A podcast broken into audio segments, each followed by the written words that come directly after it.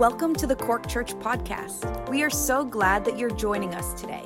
We hope that this message inspires you, builds your faith, and encourages you in the things of the Lord. Enjoy the message.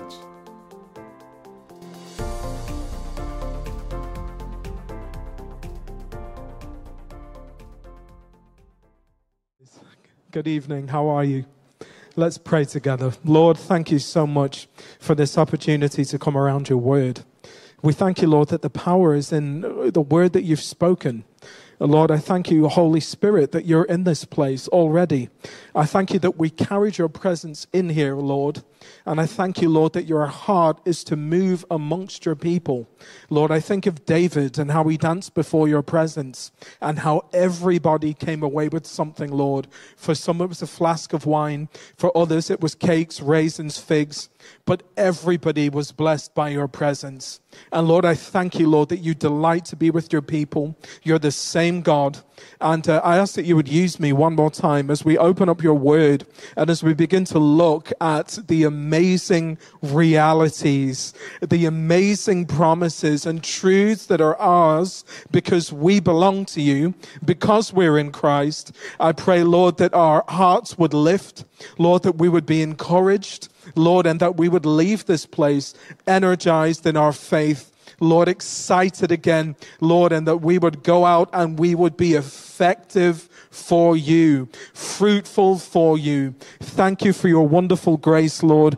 Uh, and we just bless your name. In Jesus' name, amen and amen. Okay, folks, today I want to, uh, the title of my message is Why Do Bad Things Happen to Good Grapes? Okay, so that is the stunned confusion I, I was expecting Let's do it. I'm going to start with a quote by Oswald Chambers. If you are going to be used by God, He will take you through a number of experiences that are not meant for you personally at all. They are designed to make you useful in His hands and to enable you to understand what uh, uh, excuse me, and enable you to understand what takes place in the lives of others. Amen. Some of you, maybe you're here today, and uh, you know, if you're like me, maybe you've asked this question more than once in your life Why am I going through this? Why is this happening? Why is this taking place? And today, I believe the Holy Spirit wants to help us ask, answer those questions. I believe today the Holy Spirit wants to help us uh, learn how to navigate seasons where we feel like we're being crushed where we feel like we're forgotten or insignificant, when we feel shaken to the very limits of our faith. The question you might be asking is, how do I remain confident? How do I reconcile the promises of God over my life with the processes of God that are happening in my life right now? Amen. That's the tension so many of us can be living in. Lord, I know what you've spoken over my life. I know that you've promised me good things. I know that your plans for me are good and, and there's an expected end for me. Amen. Is that true tonight or no? It's true. And yet we go through processes, seasons where we can feel like we're being crushed. Amen. We can feel like we're forgotten. We can feel like we're insignificant. Amen. Like we're on the shelf, like we're aging out. Anybody feel older than they are in the house tonight? Amen. Yes, we know, we know what it's like. And there are times where we feel pushed, sifted, we feel challenged, shaken to the very core of our faith. It's true. But in all of those things, I want to encourage you that you can reconcile it to a good God. You can reconcile all those difficult experiences to a God who loves you. John chapter 2 tells us that Jesus is a winemaker. Amen.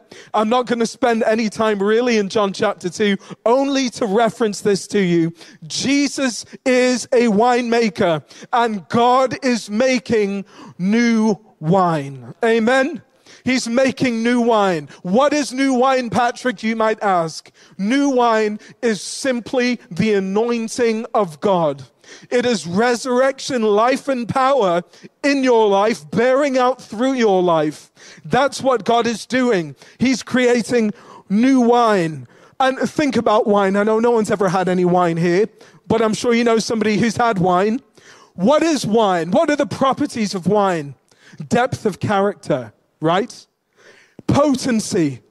Wine is effective. Wine has an effect on the drinker, on the consumer. And so God is looking to bring new wine out of our lives, depth of character, anointing, and effectiveness. That's what he's doing. Listen, a, a, life of impact, in other words, a fruitful life. Who wants a fruitful life? Who wants to be used by God? Amen. Every last one of us. We all do. I've got a quote here by Rick Warren. Sweet wine comes from crushed grapes. Amen. If you want God's anointing on your life, expect to be crushed. Hmm. The greater the anointing on your life, the more pain you're going to go through. Folks, uh, um, if you thought that you were going to hear a health and wealth message tonight, I'm so very sorry. But isn't it funny? How so many in the evangelical world today can't reconcile a message like this because all they're hearing is a prosperity message that tells them that you need to be healthy and wealthy and blessed all the time and that that is what God is calling you into. Listen, folks, we're going to be talking a lot about grapes. Grapes are born to die. Amen. And you and I have been born again to die to ourselves that others might benefit from the wine of resurrection life that flows through us. I hate to be the harbinger of bad news tonight, but it's the truth. Sweet wine comes from crushed grapes. And if you want God's anointing on your life, expect to be crushed. The greater the anointing on your life, the more pain you're going to go through. The grapes become wine when they are crushed. Don't ask God to use you greatly unless you are willing to suffer. It's the truth tonight, folks. Augustine said this We too were water, and he made us wine. Wonderful. Jesus is the crafter of human beings. Glory to God. He's the great winemaker. He's the one who takes the empty vats of our lives full of stagnant water. Amen. And fills them with wine. What happened in an instant in John chapter 2 is a process in our lives, but it is to the same end impact and glory for the Son of God, the great winemaker. Hallelujah.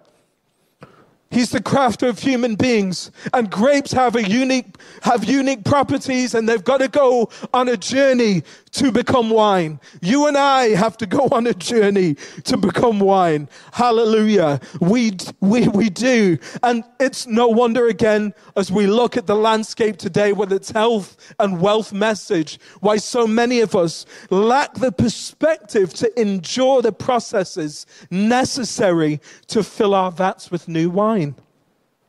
Well, if you're like me and your prayer tonight is I want others to experience the new wine out of my life that would flow out of my life. If your prayer tonight is, I want to be a vessel through which the new wine of the gospel can impact many, well, then this message is for you. Amen. So, what I'm going to look at tonight, I'm going to be a little bit unorthodox. I'm going to look at the five processes involved in making wine. And listen, if you take notes tonight and all you take down are the five steps to making wine so you can go home and make wine in your basement, shame on you. No, I'm joking. Just listen, right? Because we're going to walk through it. These processes are, uh, they're amazing and they really bear out through the scriptures. So let's go. The first step in the process of winemaking is the harvest. It's the harvest. And in order to make fine wine, grapes must be harvested at the precise time. They must be harvested. And what's interesting about this is that most vineyards, most winemakers prefer to do the choosing of grapes by hand. Amen. Psalm 136 says, with what? With outstretched arm and hand, we were saved. Hallelujah. Or the children of Israel, a picture of you and I out of the world, out of Egypt. We were saved. We experienced salvation. God chose us. Hallelujah. God chose us. This harvest is the first step. God, like the winemaker, he goes to the wine, to the, what, what do you even call it? What, the wine press or the, the plant that grapes grow on, vineyard. Yeah, you can tell. You can tell. I'm, I'm, this is my first time talking about this stuff. he goes. He doesn't pick every grape, but he picks certain grapes and he does it by hand. And it's you and I. Hallelujah. That's the winemaker. And listen to this. This is so important. Deuteronomy 7 verses 6 through 8. Of all the passages, all the scriptures that talk about the call of God on every believer, to me, this is the most powerful. Listen, God says this, speaking of the children of Israel, for you are a people holy to the Lord your God. Amen. It's you and I. The Lord your God has chosen you out of all the peoples on the face of the earth to be his treasured possession. Glory to God. When Jesus came to that vine you were growing on, he came, he saw you by name, he called you, he picked you by hand. That's what he did. And look, Verse 7 The Lord did not set his affection on you and choose you because you were more numerous than other peoples, for the, you, you were the fewest of all peoples. But look at verse 8 But it was because the Lord loved you. It was just because he loved you. Hallelujah. That was the reason. And because he was keeping the oath he swore to your ancestors that he brought you out with a mighty hand and redeemed you from the land of slavery, from the power of Pharaoh, king of Egypt. Glory to God. Glory to God. It wasn't because you were strong and numerous. It wasn't because you were, First Corinthians says, consider your calling. Not many of you were of noble birth. Not many of you were good looking or gifted. Not many of you had socioeconomic standing. But God chose what was foolish and abased in the world to confound the wise. God came to you and purely on the basis of his love for you, chose you. The Bible says in Ephesians 1 4, in love, he predestined us for adoption. Glory to God. He did it in love, not because of us, but because of Him. Not to be a reflection of who we were or what we could offer Him, but purely as a reflection of His great love for us. And we have to understand this. If we don't know the call, if we're not confident in His great love for us, we will not be anchored, we will not remain anchored to the character of God as we go through processes like the ones we're going to describe. His calling is your anchor. Can I get an amen? He loved you just because He loved you. Oh, I'm not lovable. Doesn't matter. He loves you because he's love. Glory to God. So there is a constant. Hebrews 6 says it's a steadfast anchor to the soul. God loves you and called you purely because he's love. And we must understand this as we move forward. Hallelujah. If you're called tonight, can I get an amen? Isn't it wonderful? Whatever I am, whatever I encounter, Whatever I am, I'm loved. Whatever comes my way, I'm loved. I have a received identity. I'm loved because I'm loved, because God Himself is love. Praise the Lord. This is our confidence. The next stage is crushing. Well, things were going so well. The next stage is crushing. Folks, listen, if you do not crush the grapes, you will discover that a significant number of grapes will not produce juice at all. Isn't it funny? They will stay whole while being pressed. Other grapes may only give up a marginal amount of their juice while being squeezed. This is true regardless of the type of wine, uh, uh, regardless of the type of wine press you're using. Folks, in other words, unless you're crushed, what's inside of you stays inside of you. He calls you and then he crushes you. Folks, he calls you and then he crushes you. And there are a thousand ways crushing and pressing can enter into the life of a saint. But there's one I'm going to look at today people. God uses people to crush you. And to me, the image of the wine being crushed under the feet of people is a particularly poignant one because sometimes God will let people walk all over you. God will let people, you don't believe me? Let me show you. God will often use people to crush you.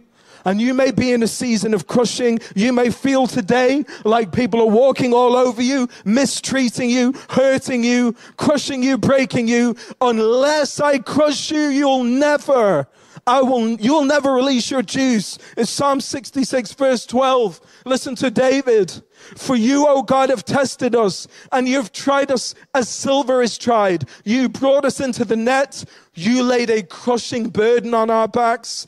You let men ride over our heads. You let men ride over the top of us. We went through fire and through water, and yet this was David's hope and ours as well. Yet you brought us out into a place of abundance. God lets people step on people. God allows these things happen. I like to look there's so many instances of this in the scriptures, but I want to look quickly at Genesis chapter 31, and I want to look at Jacob, and I want to look at Laban. I want to look at this relationship. God, in his wisdom, takes a master manipulator and puts him for 20 years under the heel of a even bigger master manipulator. God calls Jacob, speaks to Jacob, and then sends him to Laban's house. And look at the passage in Genesis chapter 31. Jacob says in verse 4 So Jacob sent and called Rachel and Leah and we know the story. I, I don't need to go into it. Jacob served seven years for, for a wife for Rachel. And it's a day it passes because he loves her. And then the day after he wakes up and it's Leah. Talk about too much wine. He wakes up and it's Leah and has to work another seven years. But look at him here. So Jacob, verse 4, sent and called Rachel and Leah into the field where his flock was. And he said to them, I see that your father does not regard me with favor as he did before. But the God of my fathers has been with me. You know that I've served your father with all my strength, yet your father has cheated me. Now that actually, that word means to mock or despise. Cheated me and changed my wages 10 times over 20 years. But God did not permit him to harm me. And so Jacob is in a relationship with a man whom he gives everything to, and yet the man can show him no favor, and he keeps moving the goalposts on Jacob. All sorts of things are happening. There is a crushing season that Jacob has to endure under Laban. But in it all, Jacob has great faith. He doesn't lose his faith in God. He recognizes that God is with him through it all. And in it all, God is with you too. But let me ask you this tonight. What has God permitted into the winepress of your life to crush you? What has He permitted? Saul, Penina, all these individuals in the scriptures who for a season were allowed to agitate and press down and crush on individuals. A.W. Tozer said this It is doubtful whether God can bless a man greatly until he has hurt him deeply. And God actually rises up storms of conflict in relationships at times in order to accomplish that deeper work in our character. We cannot love our enemies in our own strength this is graduate level grace. Are you willing to enter into that school? Are you willing to take the test? If you pass, you can expect to be elevated to a new level in the kingdom. For he brings us through these tests as preparation for greater use in the kingdom. You must pass the test first.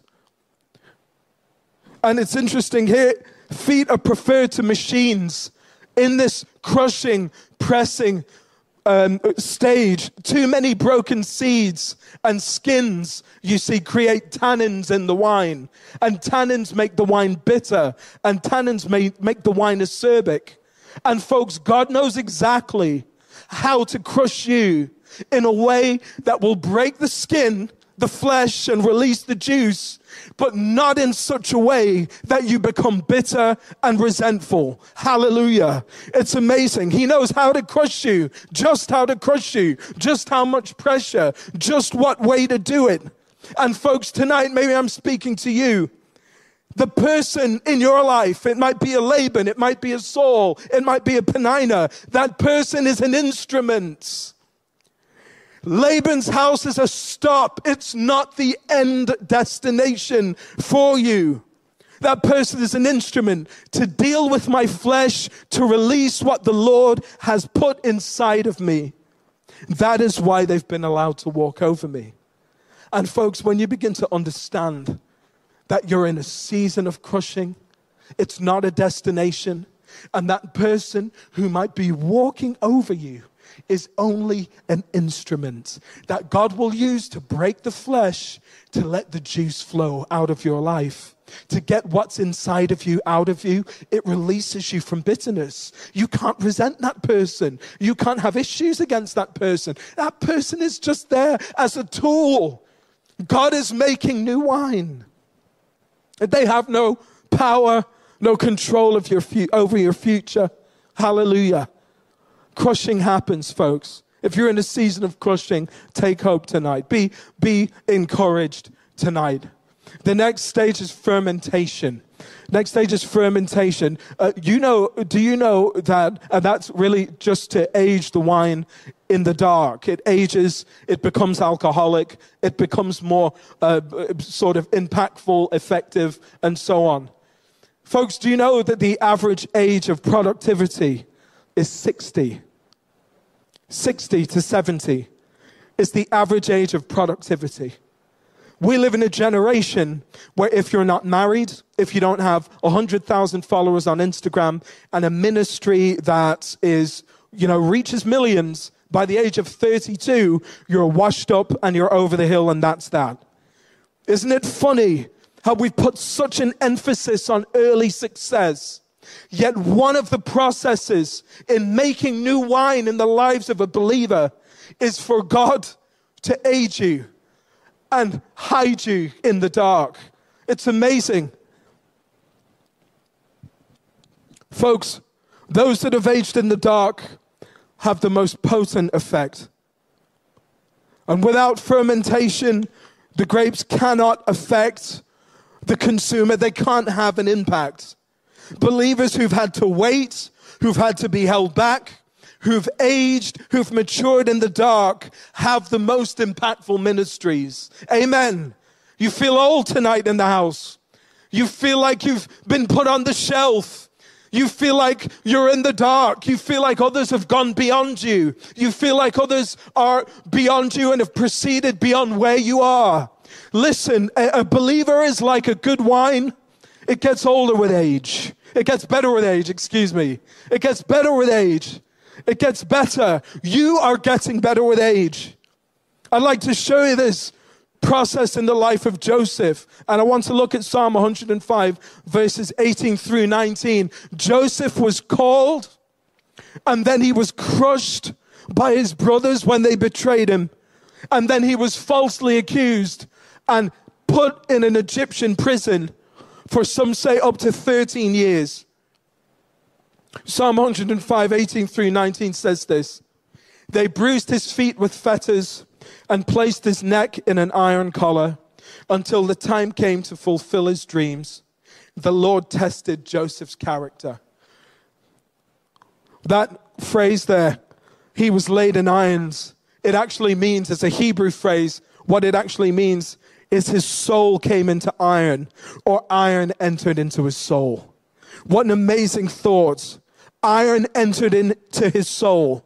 As Joseph waited in that prison in the dark, seemingly forgotten, wrongly accused.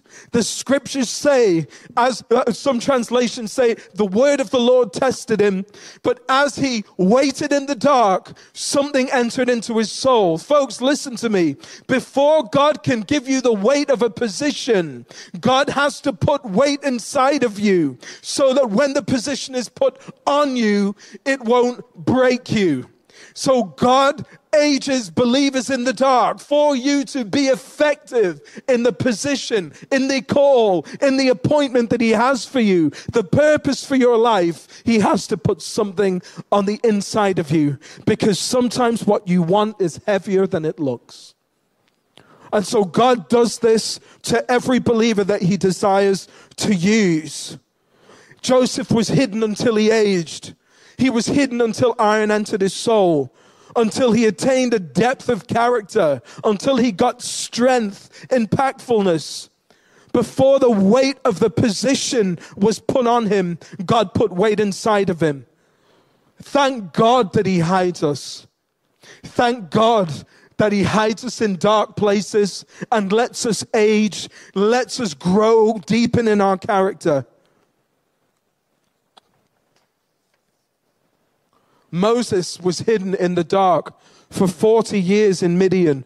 Jesus was hidden for 30 years only to minister for three. Most of us study for three years to minister for 30. Jesus was hidden. We hear about him as a boy at 12 in the temple in Jerusalem, and then we don't hear about him again until he's 30 years old. Luke 2, the end of it tells us that Jesus went home and was submissive to his parents and that he grew in wisdom, stature, and favor before God and men. That word grew, it means to beat forward. We're going to look at it later, but it also means to mature. Amen. So he matured in wisdom and in stature and in favor.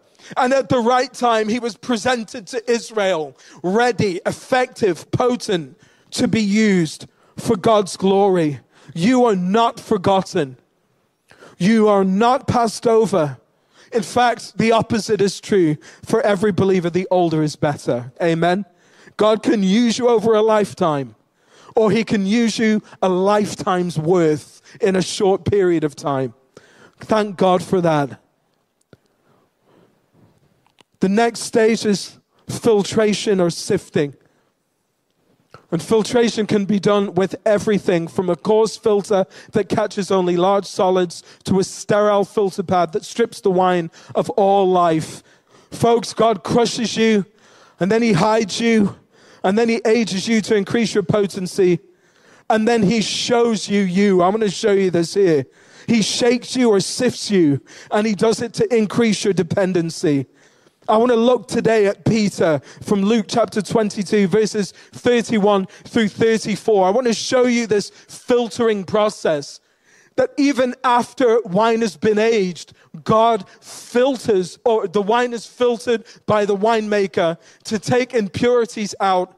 And I'll show you exactly what's going on here. Verse 31 Simon, Simon, Satan has asked to sift you all as weeds, but I've prayed for you. Simon, that your faith may not fail. And when you've turned back, strengthen your brothers. Peter said to him, Lord, I'm ready to go with you, both to prison and to death. And Jesus said, I tell you, Peter, the rooster will not crow this day until you deny me three times, or deny three times that you know me. You know, that word sift there, it, it's the same idea as filtration. It means to, uh, to sift by inward agitation, to try one's faith to the verge of overthrow by trial and temptation. It's a very particular process, folks. A very particular one. And I want to say this tonight. The greatest trials are the ones that show you your own fragility. They're the greatest trials in life the ones that shake you from the inside. That's exactly what would happen to Peter.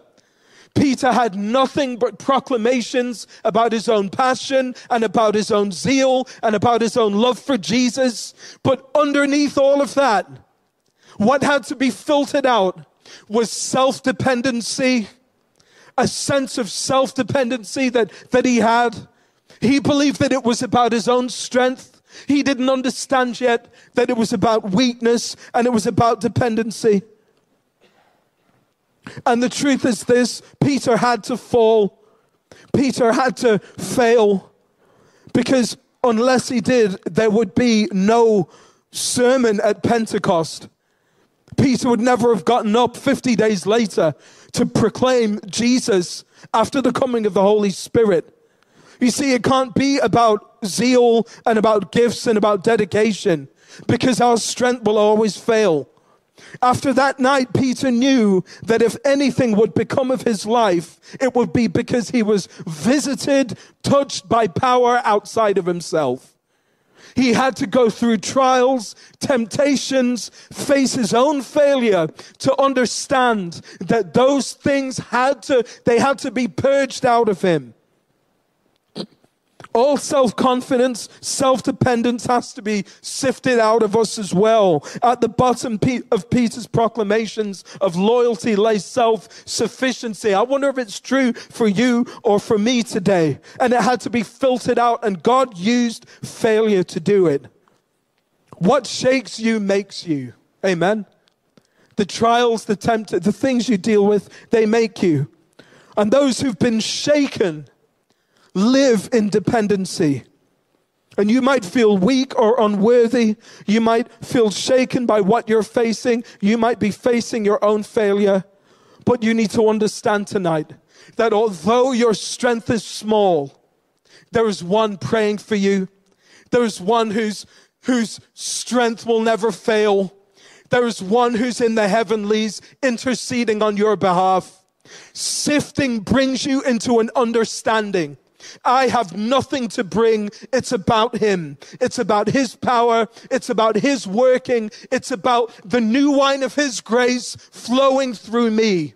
I may have gifts. I may have a call. I may have been put in the dark to age and mature. But if it's not about dependency, it's not going to happen. I will lean on His strength, on His faithfulness, and on His love. The final, the final stage is the one that I think we're all most excited about. And it's the bottling, it's the serving, it's the season of appointing. After seasons of crushing and fermenting and sifting, there comes a season of appointing. Once the processes have been done, once you have come through the processes, the wine can be served. And fully matured, it will have its desired effect and impact. Behind every impactful ministry, behind every fruitful life, there has been crushing and fermenting and sifting. Listen to me, saints. Listen to me tonight. If you are being crushed, if you are being sifted, if you are hidden right now. Understand it is the very working of God to bring a wine, a grace out of your life that will bless other people. This is not for you. So many of us take these things personal. We think God is abandoning us. We think God has forgotten us, but it's not about us. These processes are there to bring the new wine out so that others will experience His grace through our lives. At a certain point, David was appointed king. At a certain point, Joseph was appointed ruler over Egypt. And all God had done in the dark bore out in the light for his glory. I'd like to just get a little bit more practical right now before I close. We need to have a confidence in these processes. We need to have a confidence in crushing, in our calling. We need to go back.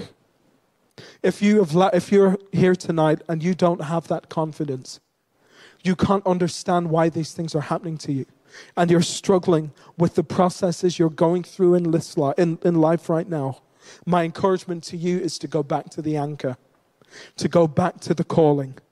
And I want to show you from 2 Peter chapter 1 how to live in the calling. And I'd like to read from the Amplified Version because I think it's so good. For by these he's bestowed on us his precious and magnificent promises of inexpressible value so that by them you may escape from the immoral freedom that is in the world because of disreputable desire, and become sharers of the divine nature.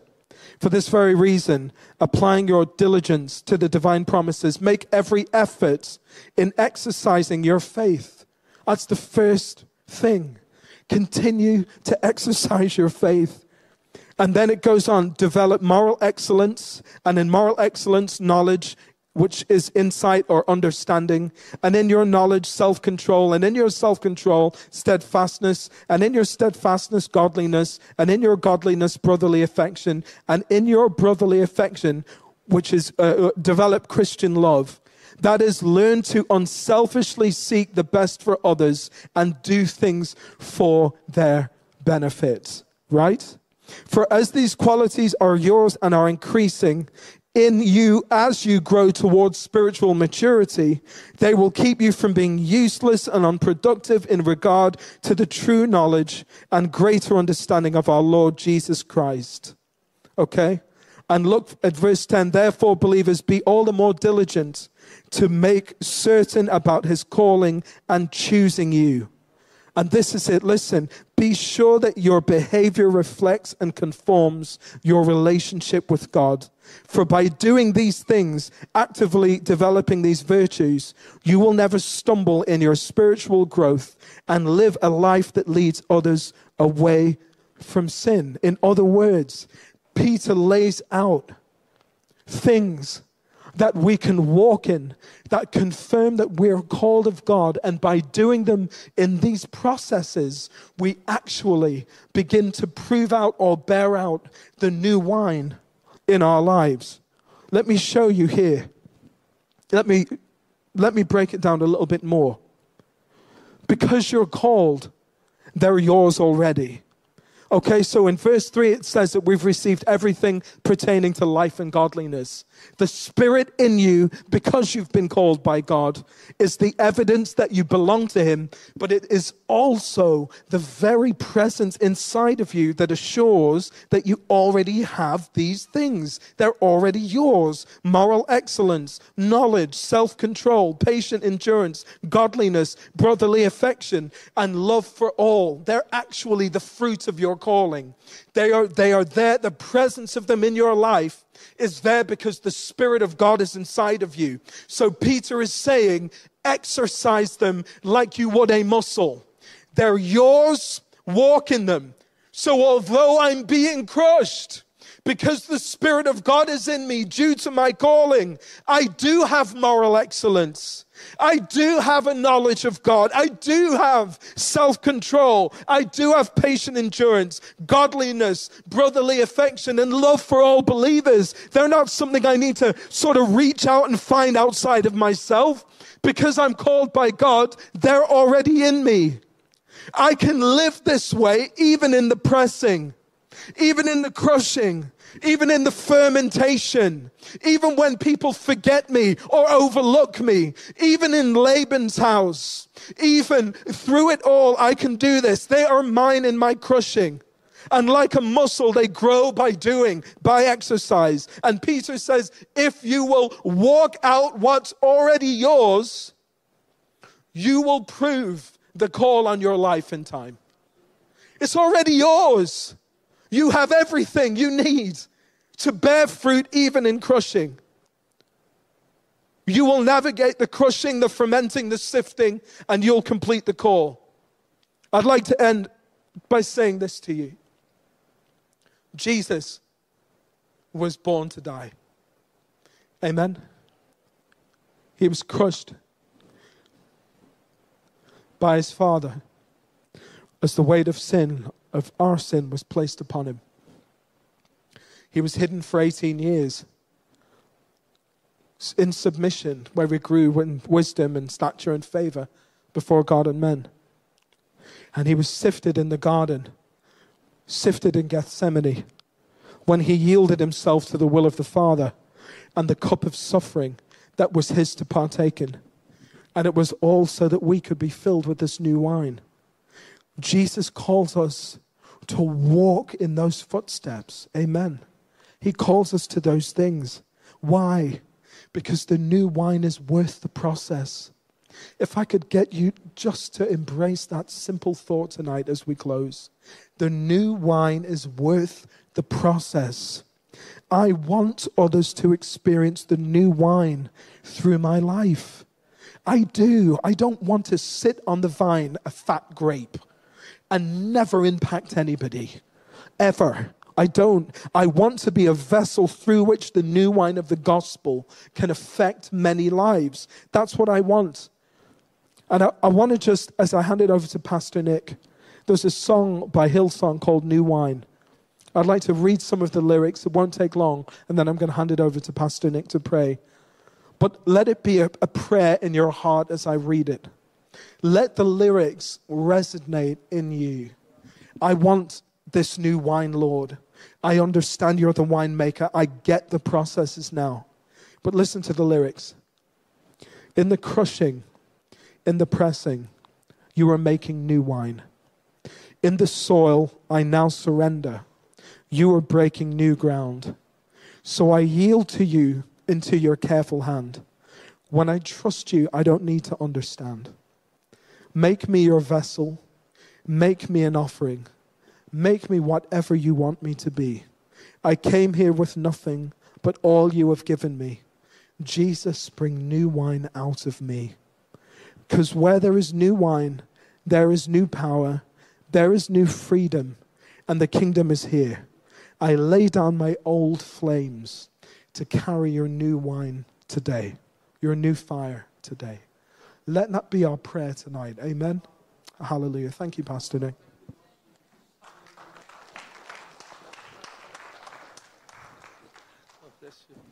Praise the Lord. Thank you so much. As Pastor Patrick was preaching, I was jotting down some thoughts here because it was come to me fast and furious. You know, why God even compares uh, wine to the secular wine. You know, the, we know what wine in the natural can do to a man or a woman.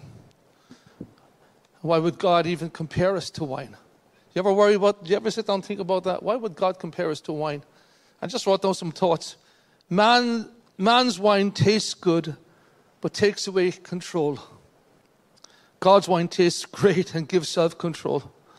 Man man's wine brings temporary joy, but a morning of regret and often, often, oftentimes a lifetime of regret. God's wine gives joy unspeakable and full of glory.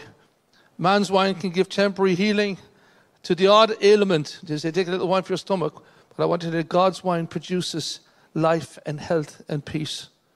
Man's wine makes you a slave to your flesh, but God's wine sets you free from the power of the flesh. Man's wine is pretentious, it never lives up to its lofty promises. God's wine quenches every thirst, heals every wound, and brings love, joy, peace, kindness, meekness, self, gentleness, and self control. And that's why God is saying the world has its wine, and it goes through all its processes, but I have my wine and you too will go through your process. And you'll be, as, as the Apostle Paul said, a drink offering poured out upon that sacrifice for him. Amen. Thank God today that we don't have the wine of the world, we have the wine of the Spirit. Amen. And God is producing that in you, in and me, and through much trial. And you have no idea because you were out at the first part of the service. I started reading from Psalm 119, which I'll finish the rest of this, not the whole 119. Let me start where I started from. Lord, you have treated your servant well, just as you promised. Teach me good judgment and discernment, for I rely on your commands. Before I was afflicted, I went astray, but now I keep your word. You are good, and you do, and you do what is good. Teach me your statutes. The arrogant have smeared me with lies, but I obey your precepts with all my heart. Their hearts are hard and insensitive, but I delight in your instructions. It was good for me to be afflicted, so that I could learn your ways. Instruction from your lips is better for me than a thousand pieces of gold and silver. In that crushing in our lives and that breaking in our lives, there is the producing of, of a heavenly wine that is so superior to the earthly wine so, so superior to the, to, to the pretentious wine and celebration of this world, because it is. We have men and women here today in this house, even, that could tell you I had a, a belly full of that wine and it left me broken. But now the Holy Spirit is doing a work in me. A wine that is beautiful, a wine that is fragrant, a wine that is healing. And if I should only yield to the process, and that sometimes it's, as you said, Pastor, sometimes it's in those dark places where you feel like you're stuck in a vat somewhere, just on my own, and God is saying, I'm doing a work in you. And when I present you to this world, you will be a wine to them of healing and joy and peace and kindness and meekness and gentleness and self control. Thank God today that the heavenly wine that God has started in your life is so much greater than the wine that we were saved from. Can you say amen? Can you stand with me tonight as we just close in prayer and say, Lord, with all its difficulties, with all the pressings and all the people that walk on me and all the attacks that come against me, I want to say, as David said, I was glad when you afflicted me, for I learned your ways. I heard your voice. So, whatever you're going through to tonight, it really is that sense of truly laying down the argument in your heart and say, Lord, I know you're at work in my life. And what's being produced is going to be beautiful and pleasing and a blessing to this world around me. And Father, we thank you tonight, Lord, that through many, many difficulties, Lord. But Lord Jesus, you are there through every stage of that journey, Lord. You handpicked us. You came to the harvest, you took us, Lord.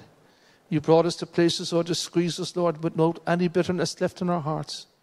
Sometimes, Lord, you put us into a place, Lord, where things had to be, a depth had to be put into us, Lord, a, a, an ability to have real effect upon the world. And then, Lord, it was a releasing time and a presenting time. And I pray, Father God, this could be the time for us tonight, Lord, that we would be soon to be presented to this world, oh God, as a Lord, as a as, as a, true reflection of your mighty miracles in our lives. And I pray that for my own life, Lord, that I would be a reflection of you, Father. Lord Jesus, that I would be a true reflection and representation of all that you are. Make that in me today, oh God, whatever it's needed, whatever you need to do, Father, I surrender it to the hand of Almighty God. I don't want to be, Lord, some innocuous, Lord, some, Lord, uh, uh, Lord, toxic drink, Lord, that would bring bitterness, Lord, and regret. But, Lord, I want to be something, Lord, as someone that would, Lord, bring the rivers of life, Lord, the wine of the Spirit. Please hear us tonight, Lord. We thank you so much for what you're doing in our lives. We bless you in Jesus' precious name. Amen. Let's give the Lord praise tonight. God bless you. Thank you for tuning in with us today. Make sure to follow us on Facebook and Instagram at Cork Church. Also, make sure to like and subscribe to our YouTube channel. If you have any questions, you can email us info at corkchurch.com or just check out our website. It's www.corkchurch.com. Again, thank you for tuning in, and we will see you next time.